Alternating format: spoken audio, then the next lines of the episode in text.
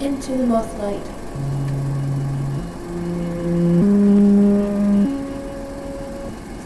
Into the Mothlight podcast.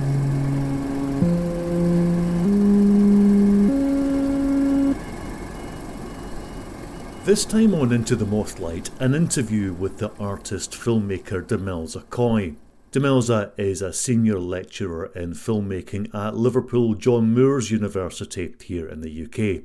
Her work is presented at film festivals, museums, art exhibitions, and conferences. She's previously taught at Edinburgh College of Art and worked at the Scottish Documentary Institute.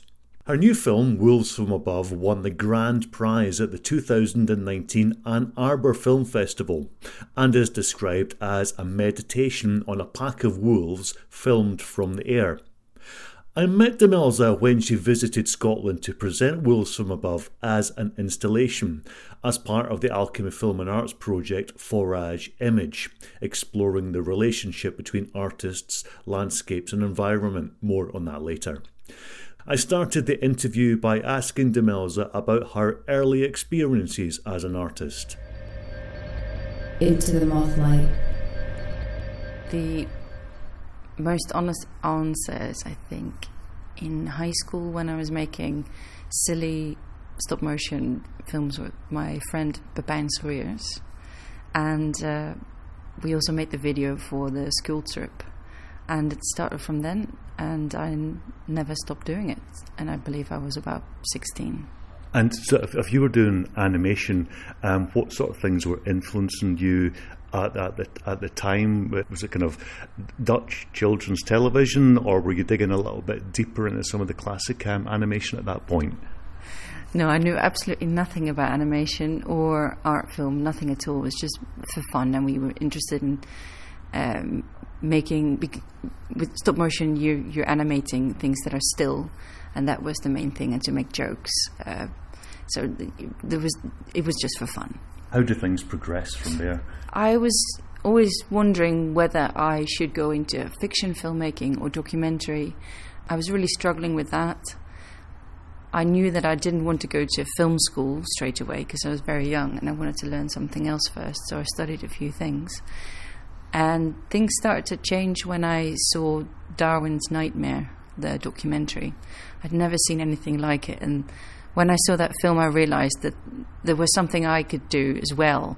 It spoke to me, but it was still very unique. It was very much that film, but I, I, I didn't realize before seeing that film that there were so many ways of making documentary, making art, and that it was such a versatile medium. So, since Darwin's Nightmare, I thought that my way of looking at the world could find its way in film. And did you have access to, to that sort of film? Um, I mean, obviously, you know, see things on television, but uh, in the Netherlands, was there a culture of being able to go to a cinema and, and see work like that, for example? Absolutely, and better, um, Dutch television shows quite wild and experimental uh, documentary films. So I saw that film on TV actually. They were also always broadcast uh, or give a selection of their IDFA, uh, of IDFA films. So no, Dutch TV is actually, uh, especially the the national channels, are very good for that. Yeah. Instead of going straight to film school, you went and did your MA in philosophy. What was the, the thinking of um, studying that?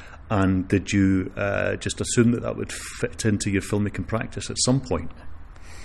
Well, actually, it starts with uh, a first year degree in psychology, followed by a bachelor in archaeology. And during the bachelor in archaeology, I did a minor in philosophy, which then gave me access to philosophy. So the the question really is, why did you start to study psychology? And that was because I wanted to learn about the human mind. And yes, I thought that would feed into my filmmaking because I did already know then that I really, really wanted to make films. And it was wonderful, uh, but I quit it because it was very much geared towards becoming a therapist or a scientist, and I didn't want either. At what stage did you go back to, to thinking about documentary filmmaking and, and, and a way of telling a story that was specific to you and your approach to it? What was very good during the psychology and also philosophy degrees that they did show some films, and uh, so throughout my studies, I, I never lost track of this idea that I wanted to make film, not become a filmmaker. That's something different. I wanted to make film and make art, um, and seeing films like Tarnation. And um, I forgot what the title of the film is, but Heddy Honigmann made a film about um, the cemetery in Paris that was very impactful it was just an ongoing thing. I never lost track of that I wanted to make film and art. I remember when I realized that I could make films, I, I was very young and I was walking in the corridor of um, my high school alone. And they always asked us what we wanted to become when we were old. But n- no one o- o- ever will tell you, you know, why don't you become a filmmaker? Because that's, that's not a career path your parents or anyone else wishes for you. Um, but we did watch a lot of films, uh, both at my dad's place, and my mum always listens to listens to uh, to films. Um, and then I realized, you know what?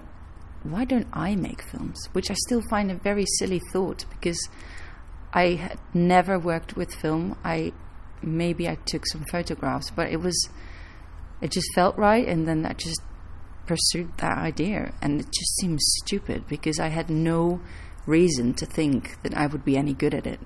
And at what point did you think actually probably could be quite good at this and, start thinking coherently about the first um, sort of proper, if you like, documentary that you wanted to make? I never thought, you know what, I could be good at this, but I just really enjoyed doing it. And that is still very important to me. Um, I make films because I enjoy making uh, making those films.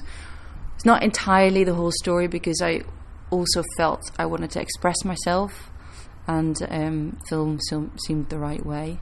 But I also paint and draw. Mm-hmm. Um, I do other other things as well. I suppose when I started applying for the uh, MA, um, so after philosophy, I did an MA um, uh, documentary about practice in London, and I suppose being accepted on the degree was a, a, confidence boost.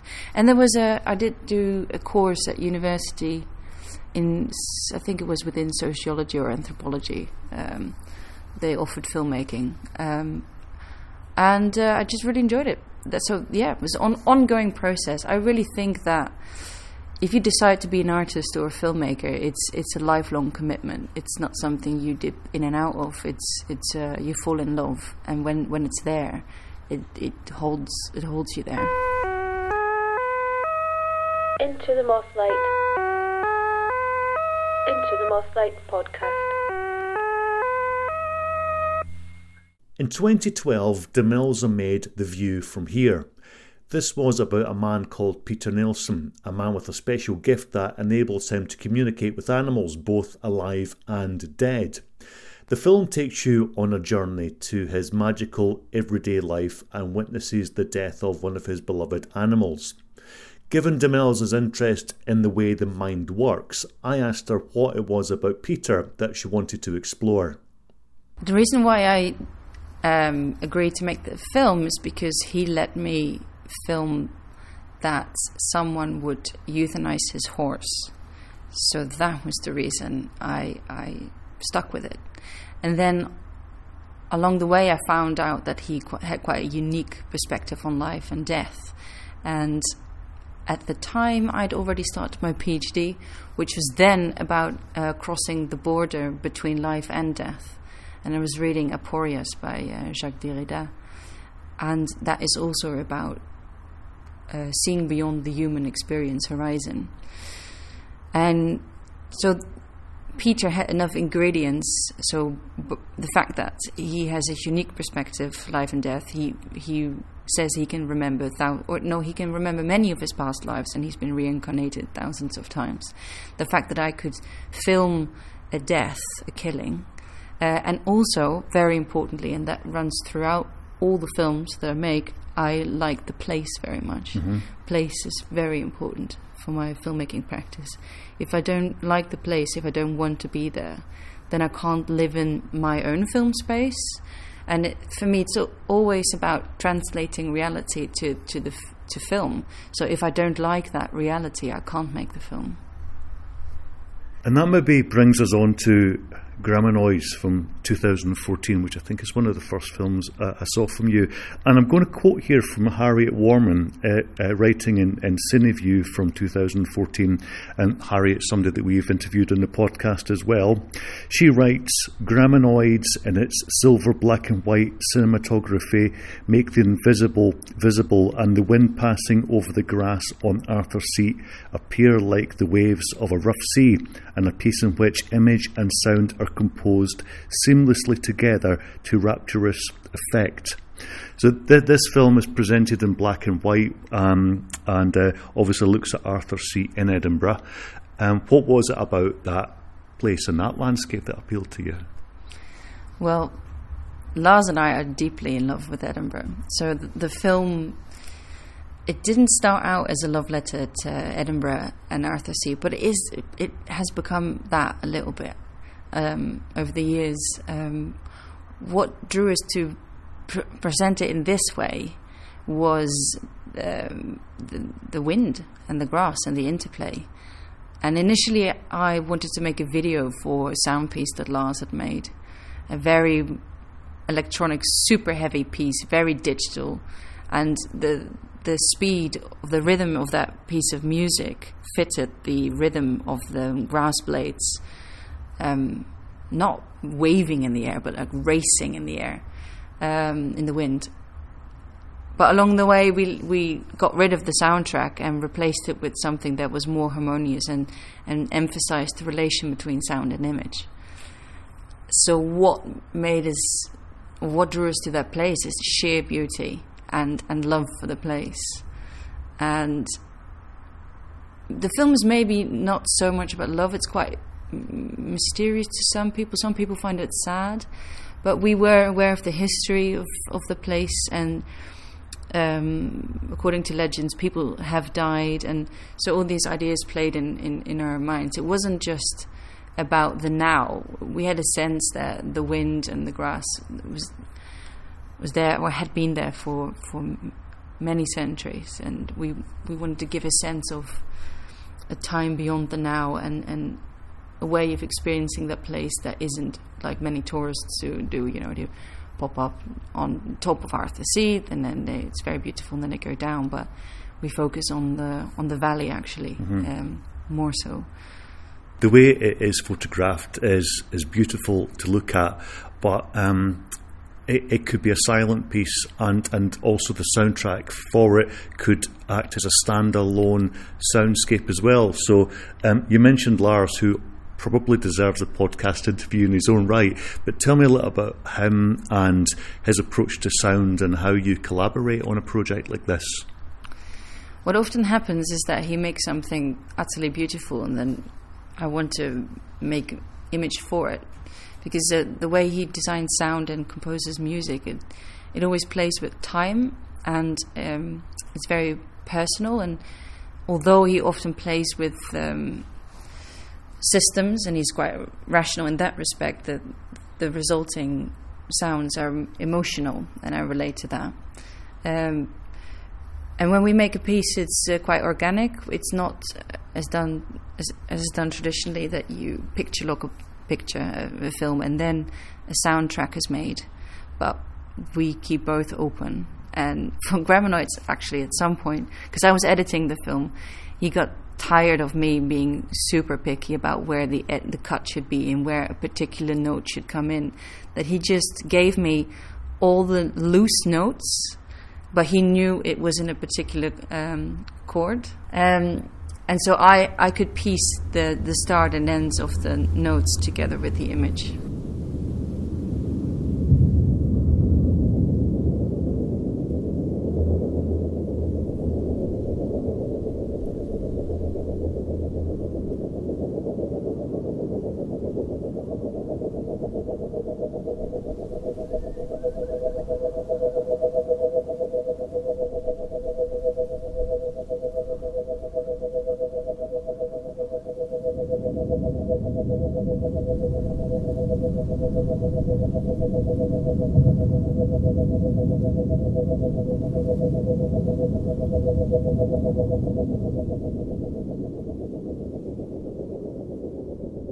I believe there is friction when we operate. Yeah, we're often very scared to show each other pieces because we know that if the other doesn't think it's right, something is wrong with it.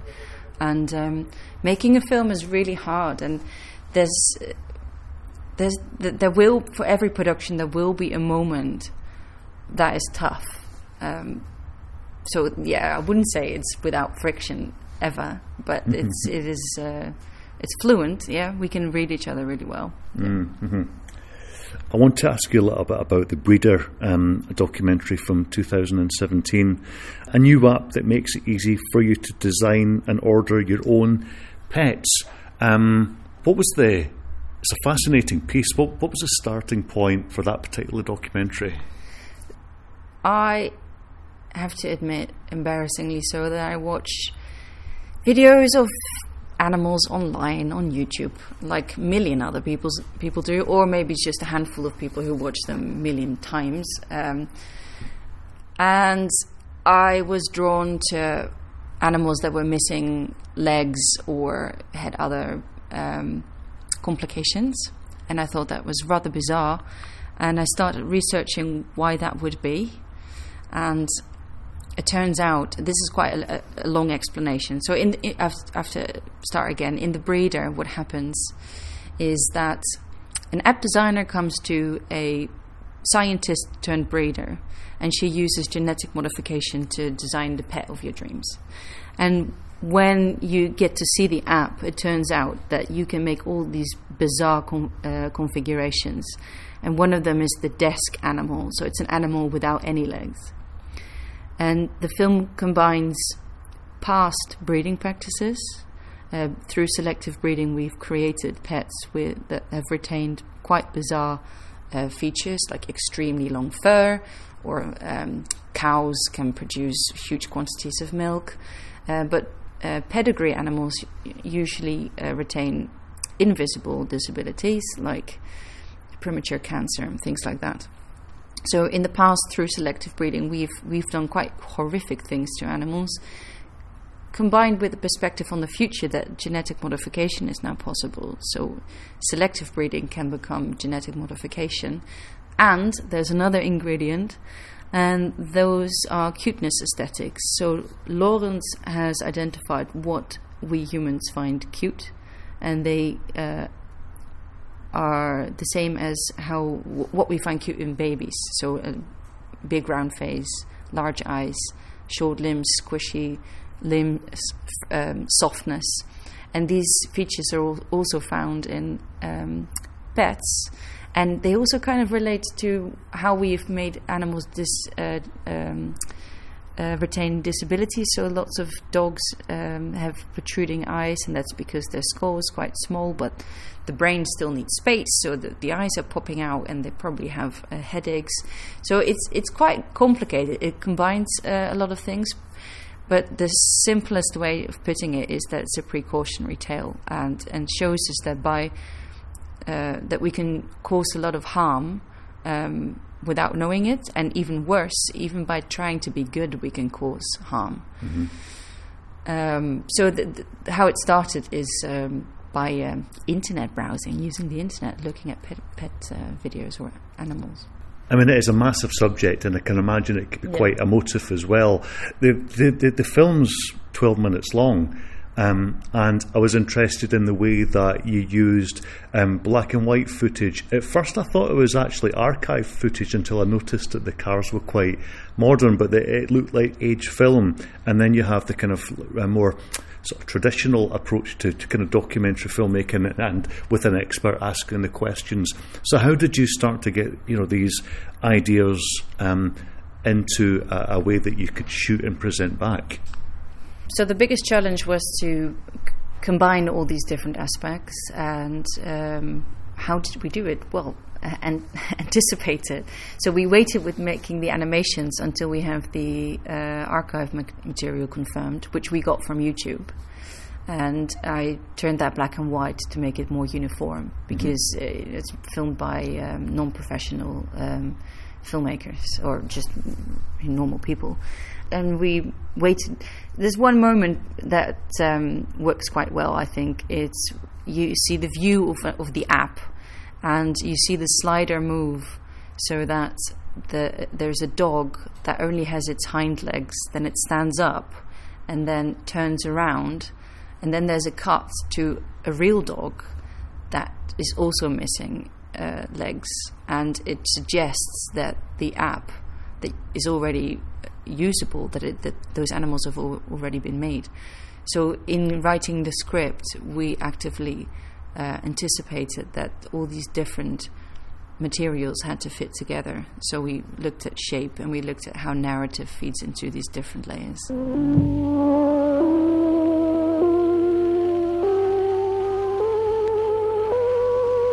Into the Mothlight.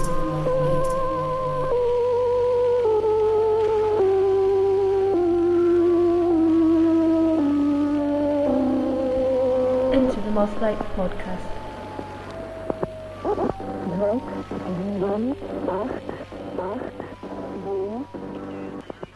So let's go from um, genetically modified animals to, to animals in their natural habitat and natural en- environment. Um, tell me about um, your most recent work, Wolves from Above. It's funny that you say genetically modified to animals in the natural habitat because Wolves from Above is not filmed in the wild. It's filmed in a in a park, so the wolves are enclosed, but I'm not showing the enclosure. And film works in a way that the viewer reconstructs the narrative through the ingredients that you give them. So if you don't give them enclosure, they won't put that in their reconstruction. So the viewer thinks that they are wild wolves, uh, but they're not. Um, the project, it's a very short film, five and a half minutes.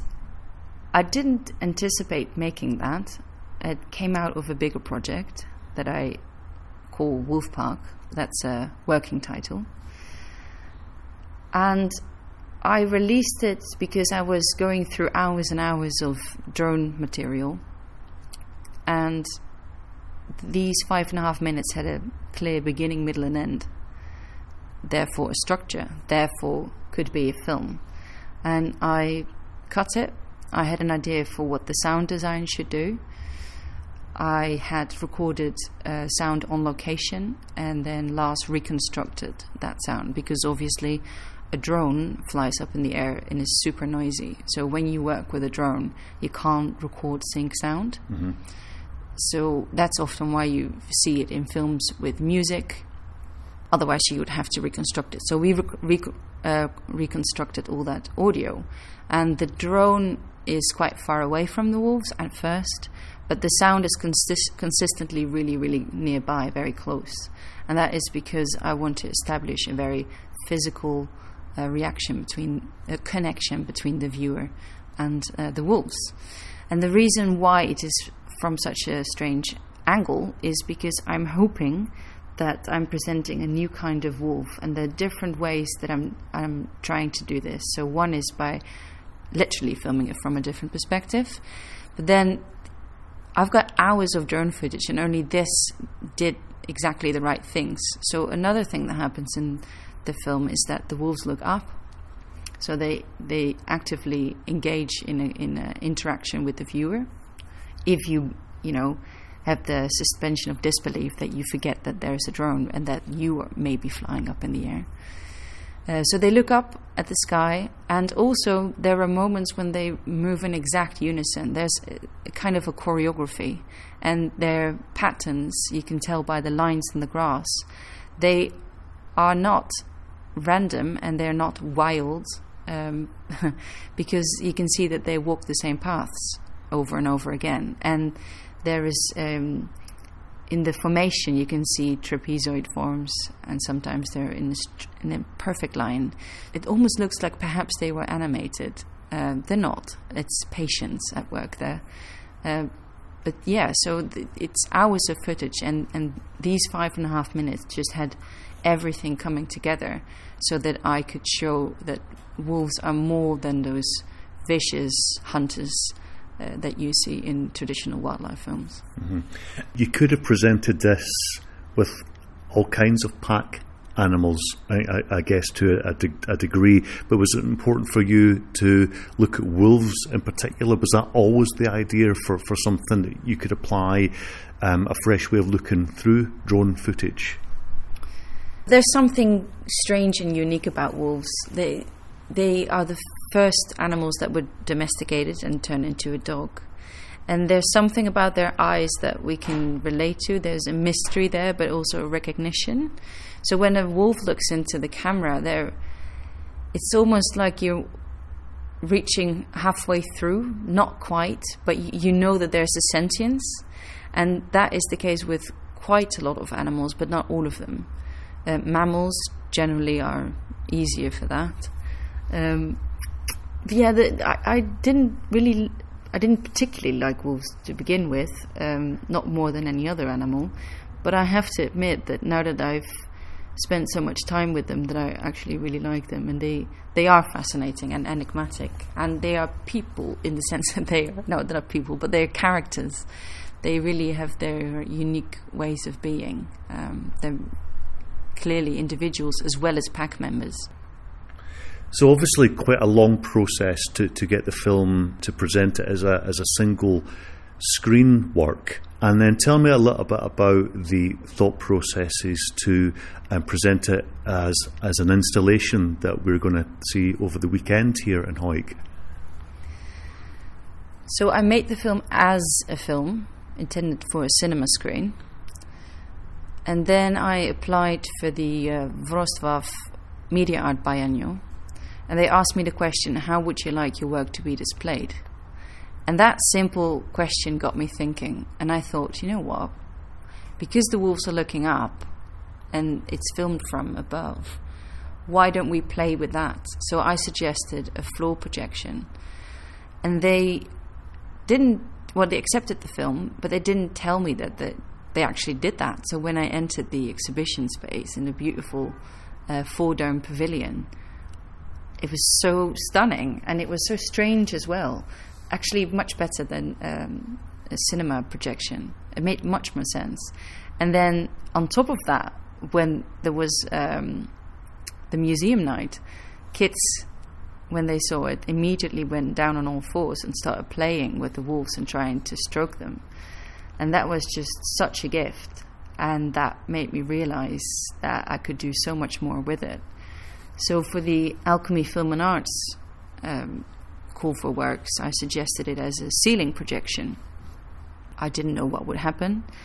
Still not quite sure. I mean, we have to see it tonight. And I also wanted to hone in on this physical connection with the image, and there's quite a lot of grass there. So initially, I proposed a, a grass carpet. That's not there, but you'll see that it's not just um, an installation with this piece, the the windows are actually quite nice, and there's a lot of moss there. And hopefully, you'll be invited to. And it also has a smell. Actually, when we we have to, it's a living exhibition. We have to spray it with water to keep the moss alive, and it smells quite nice. So it's a it's a multi-sensory exhibition. I could perhaps call it. Yeah. And I was interested in before we sat down to speak t- today, uh, you said it's maybe good to be taken away from, from the space. And I'm always interested at what point an artist like yourself thinks this is ready. We, we may open the doors and let people experience now. So, um, at what point do you go, yeah, this is how I would like to present the work? I take an enormous amount of time to get my films ready for projection. I am, it's horrible to work with me. And, and I love it so much to be utterly precise. It take I could take days mm-hmm. perfecting just one second less, one second more, um, and I really, really enjoy that. Um, so I say it's good that you took me away from the space because I would be working right up until the minute the exhibition opens, and uh, there's always something more you can find and do. So the reason why you could take me away is because the team that is installing it is really good and they know what they're doing and we've been doing it for the past two days so they know me as well now mm-hmm. so i have complete faith that it looks com- totally mint when we go in. And of course, the, the film um, was a won a, a jury award at that Ann Arbor Film Festival um, this year. Uh, I know that your work is widely exhibited, but given the significance of the Ann Arbor Film Festival, that must have felt quite nice. Yes. I mean, to win the jury award at Ann Arbor Film Festival, that's just ridiculous. I, and I wasn't there, I had to teach. I could have been there, and I received this email, and it said, By now, you probably know that you've won the jury award at Ann Arbor. And I, no. I didn't know that. I, I've, you know, it's that 9/11 moment. Yeah, I would never forget it. That I know exactly where I was. Yeah, it's good. The first time you and I met, um, you were presenting a workshop um, specifically for people that were fairly new to filmmaking, and as part of your time with Alchemy Film and Arts, you're, you're running um, a couple of workshops w- w- and, and sharing your expertise. How important is it for you to um, work with other artists and, and, and, and try and share your approach to, to filmmaking? I think it's very important to work with other artists. I'm not sure how important it is for me to share my experience. Maybe I should ask you. Um, but for my practice, it's more important to see how other people work and what their process is.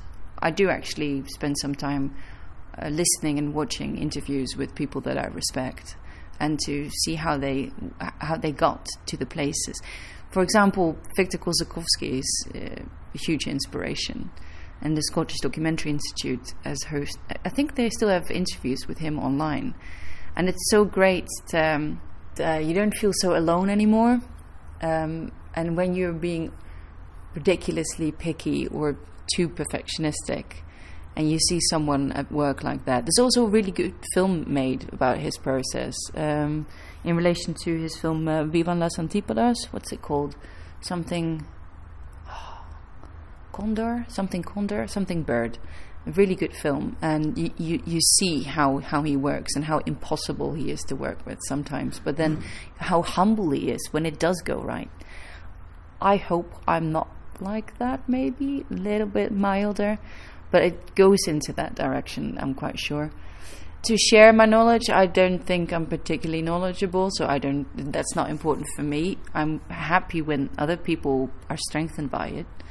Uh, I like I like sharing it, um, but I can have moments when I don't want anyone looking at me and I just want to hide. So, um, and therefore teaching sometimes becomes a bit of a performance because you can't decide when you do want to show yourself and when you don't want to show yourself you just always have to show yourself. So you kind of develop this performance and that can be annoying at times actually. Um, although I do love teaching but that's because it feels like working with people.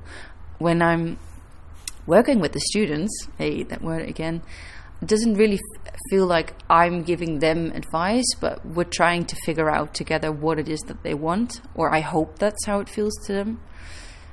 Because uh, every film is unique and every process is unique, and I think becoming a filmmaker is finding out who you are, uh, what you want to say, and how you want to tell it. And that's a process that I can help them with, but I can't. I can't tell them. Uh, it's a, you have to find out together. And what are you working on behind the scenes? What's going to be the next project from you? I want to develop the Wolf project into a feature project, a longer form project. There's some work being done there. And then I've got about a million, no, not a million, but quite a few other projects I'd like to be doing.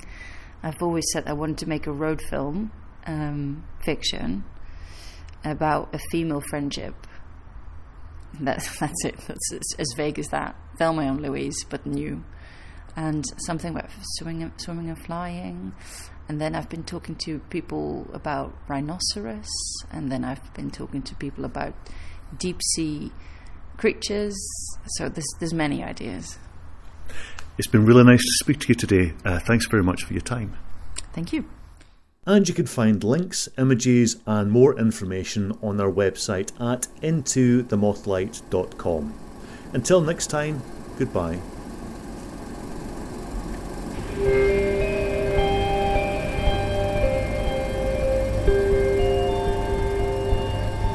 Into the Mothlight.